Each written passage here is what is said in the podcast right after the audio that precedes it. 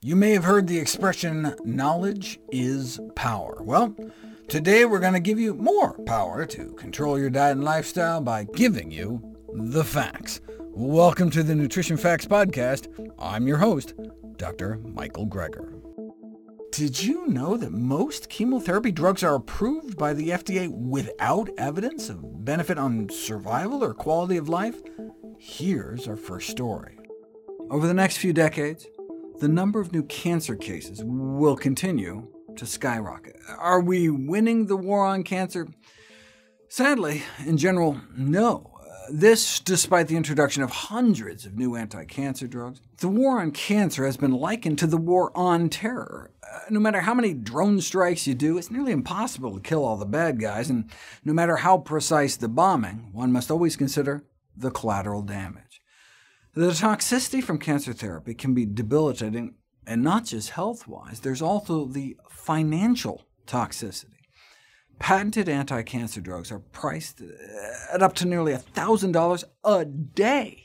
Even with health insurance, the average cost of patients for you know, stage 4 breast cancer, for example, can run $190,000. it's bad enough to be fighting for your life without bankrupting your family at the same time a problem still common to this day. Who can forget the apocryphal story of Walter White, working two jobs with health insurance and still could not afford the cancer care? Now, not everyone is willing to start their own meth lab, but many are willing to go for broke. A large proportion of cancer patients reported their willingness to declare bankruptcy uh, or sell their homes to pay for treatment. I mean, look, I mean, aren't the high prices justified if new and innovative treatments offer significant benefits to patients? Um, but you may be shocked to find out that many FDA-approved cancer drugs may lack clinical benefit. Well, then how did they become FDA approved? Most approvals of cancer drugs are based on flimsy or untested surrogate endpoints and post-marketing studies rarely validate the efficacy and safety of these drugs on patient-centered endpoints. Uh, let me explain what that means. New chemo drugs are increasingly approved just based on so-called surrogate endpoints, which means uh, instead of looking at what we really care about, survival or quality of life, they approve drugs based on things like response rate, uh, tumor shrinkage, Um, but who cares if a tumor shrinks if it doesn't actually extend your quantity or quality of life? Right? It's kind of counterintuitive, but just seeing a tumor shrink on a CT scan or an MRI is not necessarily correlated with improvements in survival or symptoms. In fact, most studies that have actually followed people out found low correlations with survival. The most recent comprehensive analysis found 90% of studies of such validation trials found little correlation with overall survival. Of 36 new chemo drugs approved by the FDA based on these kind of surrogate endpoints, once they were actually put to the test in the real world, only one in seven was actually shown to extend life and half explicitly flopped, and the rest remain untested, revealing that most cancer drug approvals have not been shown to, or do not, improve clinically relevant endpoints. Exorbitant drug prices are bad enough for treatments that work, but charging vulnerable patients for drugs without evidence that they actually improve patient survival and quality of life is unconscionable. Why doesn't the FDA require proof that chemo drugs actually benefit patients before approving them? Drug companies say that requiring randomized controlled trials with meaningful measures would take too long.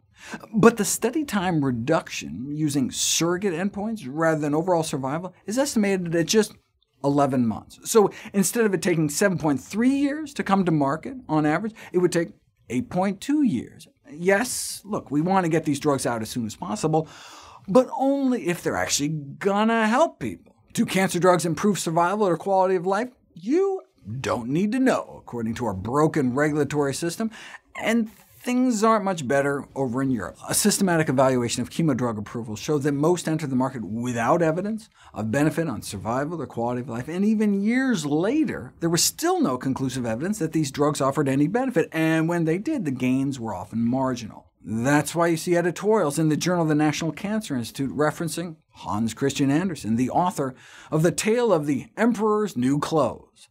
The studies all converge on a singular conclusion. Only a minority of new cancer drugs approved by U.S. and European regulatory authorities in recent years deliver clinically meaningful benefits to patients. In fact, some cancer-related deaths may be hastened or even caused by the toxic effects of chemotherapy rather than the cancer itself. Based on a review of tens of thousands of cancer patients, in as many as 27% of cases, the cancer treatment itself caused or hastened death. OK, but it might be worth that risk if the potential benefit is large enough. And that's the subject of my next How much does chemotherapy improve survival? Though we often hear new cancer drugs described as game-changing breakthroughs, most afford much more modest benefits. In my last video, I quoted a recent editorial in the Journal of the National Cancer Institute suggesting that the majority of new cancer drugs don't deliver clinically meaningful benefits at all. At least when they're later proven to be ineffective, they're pulled from the market, right? No, even when post-market studies show the new drugs to have no clinical meaningful benefit, uh, compared to not just older drugs, but compared to nothing, uh, compared to a sugar pill, most chemo drugs retain FDA approval and remain on the market, even at the same ridiculous prices. In fact, the most expensive drug they looked at, the one costing $169,836 a year, did not improve overall survival at all, and actually worsened quality of life. $169,000 just to make you feel worse with no benefit. Why pay a penny for a treatment that doesn't actually help? And even when they do improve survival, what does that actually mean? Currently, the trend is for big pharma to design large trials that may detect statistically significant but often trivial differences in survival endpoints. Uh, for example, check out this famous trial. Adding this second drug, erlotinib, to gemcitabine for advanced pancreatic cancer significantly prolonged overall survival. Um, yeah, they suffered more side effects, but we're not just talking about tumor shrinkage. They lived significantly longer. The placebo group only lived 5.91 months, whereas the added drug group survived all the way to 6.24 months? Wait a second. They only lived a third of a month longer? That's just 10 days, right? All the side effects and expense for an average of just 10 days? I mean, that's why doctors shouldn't use the statistical jargon, significant improvement in survival, while informing patients about benefits of new treatment. Uh, when patients hear the word survival, they're not thinking about a week and a half. If you put all the new chemo drugs together approved over the last dozen years, the average overall survival benefit is 2.1 months. Now look, uh, two months is two months. I don't want to downplay that, but you know, time and again, surveys have indicated that patients expect much more. Incredibly, about three-quarters of patients with metastatic lung or colorectal cancer did not report understanding that their chemo was not at all likely to cure their cancer. I mean, that's the primary treatment, but the chemo's not curative. It's just eking out a few extra weeks or months. Uh, why weren't the majority of patients told that? Uh, it's not that they were being over-optimistic, explained the researcher. Uh, they were under the mistaken belief that the treatment offered a chance of cure when it in fact didn't. That deprives patients of the opportunity to you know, weigh the risks and benefits and make their own decisions about their own body. If you ask cancer patients, uh, most want at least a half a year to stomach the side effects, which suggests that most cancer patients might not choose chemotherapy if they knew how little they'd actually benefit. But look, everyone's different. You know, one patient they interviewed said living even one week longer would be worth it, uh, whereas another said they wouldn't even want to do chemo for two extra years of life. They wouldn't want anything to interfere with the quality of the time they had left. Either way, people deserve to know the truth. Uh, I find it telling that oncologists and cancer nurses themselves express less willingness to accept intensive chemotherapy given the associated toxicities. Most chemo drugs are cytotoxic, meaning they work by killing off cancer cells, but they also kill off some healthy cells as collateral damage, which is you know, uh, why they can damage our nerves, uh, cause you know, irreversible heart failure, slough off the linings of our gut, or damage your immune system. Drug companies frequently downplay the risks, though. For example, describing this breast cancer drug as having acceptable side effect profiles for most patients, or, or this pancreatic cancer drug as having a manageable and mostly reversible safety profile. These were studies published in top medical journals. Right?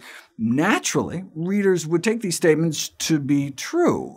However, if you actually look at the data, the number of serious, even life-threatening side effects was double, or even five times higher on the new breast cancer drug. And the manageable and mostly reversible side effects evidently weren't referring to those who were killed by the drug. I like how they even uh, included like a, a, cheat sheet. Acceptable toxicity? Acceptable to whom? Right? Manageable? Uh, serious events and deaths can never be considered manageable and feasible. Who would sign up for a drug whose toxicity could only be described as feasible? Favorable? Uh, compared to what? Tolerable? Uh, uh, that's for the patient to decide. And any drug that kills people can hardly be considered safe. Still, patients may very well consider it worth the risk. Uh, for some cancers, we've made you know, tremendous strides. Right? Testicular cancer, for example, there's greater than a 1 in 3 chance that chemotherapy could enable you to survive at least to the five-year mark. Same with Hodgkin's disease, a relatively rare form of lymphoma. But even when researchers try to err on the side of overestimating the benefit, for most common cancers, colon, lung, breast, and prostate, the chances appear to be more like 1 or 2%. We would love it if you could share with us your stories about reinventing your health through evidence-based nutrition. Go to nutritionfacts.org testimonials. We may share it on our social media to help inspire others. To see any graphs, charts, graphics, images, or studies mentioned here, please go to the Nutrition Facts Podcast landing page. There you'll find all the detailed information you need, plus links to all the sources we cite for each of these topics. For a timely text on the pathogens that cause pandemics, you can order the ebook, audiobook, or hard copy of my last book, How to Survive a Pandemic. For recipes, check out my second to last book, How Not to Diet cookbook. It's beautifully designed with more than 100 recipes for delicious and nutritious meals. And all the proceeds I receive from the sales of all my books goes to charity. NutritionFacts.org is a nonprofit, science-based public service where you can sign up for free daily updates on the latest in nutrition research via bite-sized videos and articles. Everything on the website is free. There's no ads, no corporate sponsorship. It's strictly non-commercial. I'm not selling anything. I just put it up as a public service, as a labor of love, as a tribute to my grandmother, whose own life was saved with evidence-based nutrition.